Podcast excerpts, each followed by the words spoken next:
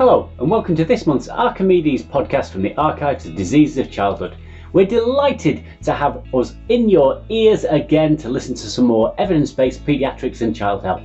As you'll probably all know by now, this is the section of the archives where we talk about evidence based medicine, questions that have arisen in clinical practice that have caused the practitioners to go away and search for the best evidence to answer that uncertainty. They've appraised it, they've weighed its strengths and its weaknesses, and then they've brought it together in a synthetic whole, like a gorgeous confection of evidence and clinical delight. And with that, they've gone onwards to come up with a clinical bottom line what it is that we can do with the information we have, the best evidence available, rather than necessarily the best evidence that you can get. We always start with something wondering about the practice of EBM as well, though, and this time we're wondering a little bit about the evenness of playing fields. It would be nice to have clinical trials for every decision in medicine. It would be lovely to have a rolling study of um, managing the baby with wee infections, akin to the recovery trial for COVID, where we asked important questions about diagnosis, investigation, treatment, follow up, prognosis. It would let us know with a fair degree of certainty which of those routes overall was best and even where the differences were slim and maybe patient preference was really important. In time, we could then further risk stratify to understand where those overalls might be right or, or might be wrong for certain sorts of people. But we've not got that in most places in paediatrics. Instead, we have a hodgepodge of trials and slivers of observational study, and we have to appraise them and consider them carefully. Trials might answer a question that we don't really want to ask. And observational studies always contain the unspoken concerns of the treating team that nudged their arms into making one choice over another. And if we reject that evidence, then we're left making decisions with our own memories and the clouded collective traditions of our predecessors. It's this balancing act that we have to keep remembering when we undertake to find the best evidence available to answer our clinical questions. Unless the current management is based on a high quality randomized trial, possibly one of a series that's developed each of the steps on the way, and to be honest, you've a better chance of that happening in paediatric hematology oncology or in neonates than anywhere else, then it's churlish to demand only that sort of study movers.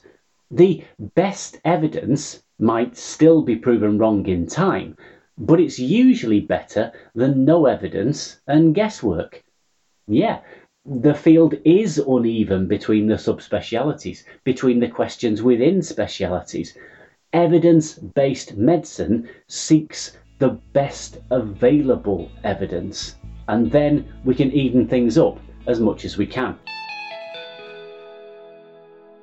Now, this month is a little bit different in that we've got an interview following this summary of one of the papers that addresses the other one. Both of them are actually about urinary tract infections, and the first one is asking the question Is a lumbar puncture necessary investigation in a two month old infant with a probable UTI? You've got a fairly common situation where a two month old comes in with a short history of fever, non specifically unwell, with urine microscopy revealing organisms and white cells, and a full blood count shows a moderately raised blood count of about 16. The guidelines, the NICE ones that are currently in practice, suggest that a lumbar puncture is performed as part of the assessment.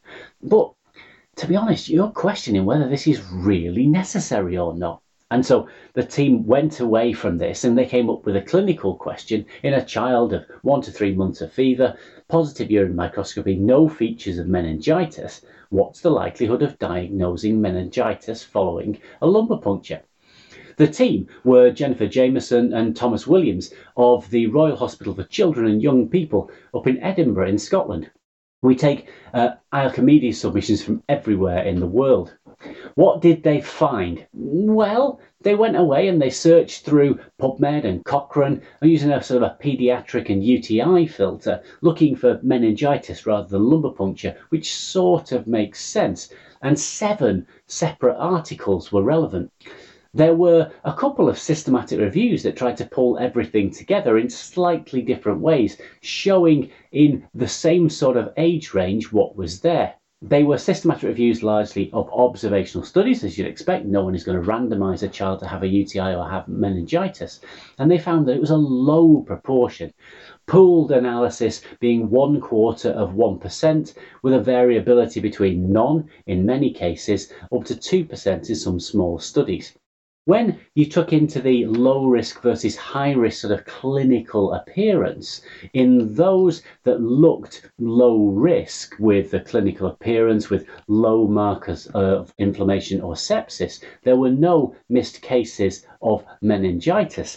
But when we're getting into the subcutting down of these sorts of things, we're getting down to the smaller numbers that we're a little bit uncertain about. Looking at those sorts of markers that they're talking about, the things that have been shown are procalcitonin, uh, CRP, clinical features, all those sorts of things to look to see can we really separate things out?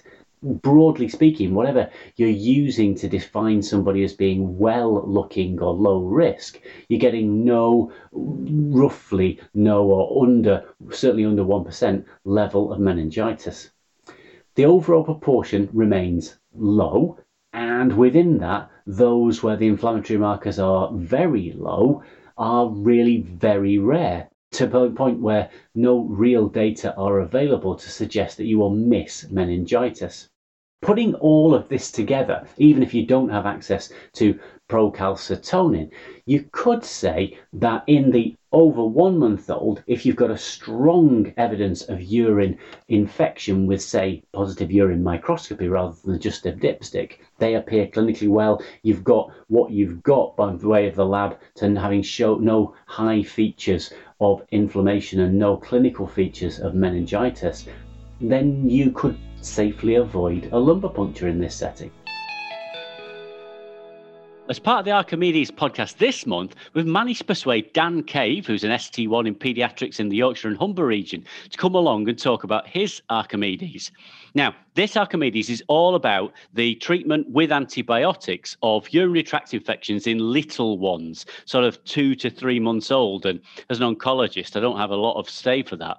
But I do remember that when I was back doing pediatrics and didn't just do oncology, um, that we always used to treat little ones with IV antibiotics. Now, this wasn't quite in the days where we had penicillin and nothing else. I'm, I'm slightly younger than that. Um, but that was what we always did. And, uh, and then this question came along, and it really sort of made me think if we were right and whether it was the right thing. Um, so, so Dan, um, yeah, can you can you tell us about your Archimedes, please? Sure, and, and, thanks very much for having me on on the podcast. Um, so, the, the, the it sort of started uh, based on a patient I'd seen, um, and yeah, as you'll know, the structure of Archimedes starts with a case scenario. So, um, it was a ten week old baby boy who came in overnight with about twelve hours of poor feeding, non specific symptoms, and came to A and and essentially had a um, was observed for a while, had um, breastfed really well actually um, with us, and then uh, a, a, incidental a urine sample was taken due to the non-specific symptoms and the young age, and had sort of a significant amount of white cells in it um, on our initial microscopy from the lab. So we repeated that sample, um, and it's got the same result. Um, the baby remained completely well, although when when talking to seniors and looking at our local and national guidance, um, we were then committed to uh, blood tests, cannula, IV antibiotics, and an admission. So this kind of felt odd to me. It doesn't it doesn't feel nice to have to justify the the disruption to the family, the painful procedures. Um, and so I had a look at, the evidence around whether oral antibiotics could have been used in this situation, whether we could have sent the patient home. And first place is obviously look to look at the guidelines.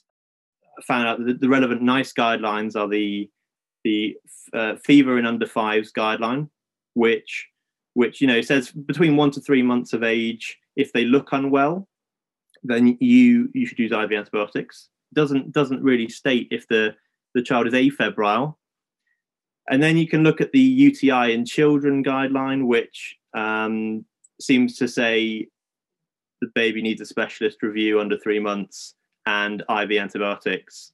Um, so, so there's a bit of a grey area with well-looking infants. There's been a recent European consensus statement that actually has clarified it a bit more and said if they're only over over 60 days, then then actually oral antibiotics can be used in well infants um, as long as they're not vomiting and are able to tolerate the the you know oral medication. Um, and then US and Canadian guidelines, interestingly, are already um, using oral antibiotics in this age group, even for febrile babies.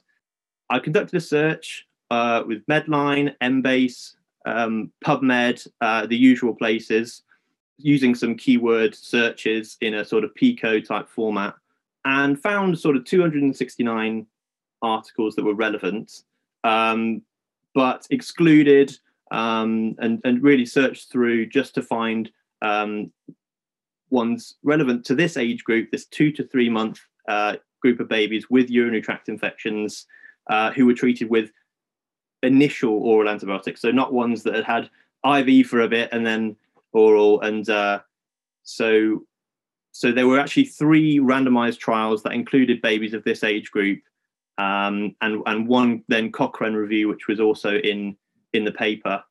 Um, and so these these all use varying amounts of uh, young infants, um, ranging from sort of uh, fifty uh, percent under six months to you know uh, there was one that was only twelve percent of babies under three months, um, and they used different oral agents, but most of them were um, either coamoxiclav or some sort of third generation cephalosporin. Um, uh, but they used similar outcomes. So the main outcomes were sort of short and long term um, time to resolution of the fever or recurrence of the UTI after the end of the course. Um, and then the long terms were usually using uh, DMSA or uh, something to detect sort of long term renal scarring, um, usually done at six months or 12 months. Um, and, and all of those three randomized trials showed no difference between infants treated with um, oral or anti- IV antibiotics, which was the key thing that I was interested in.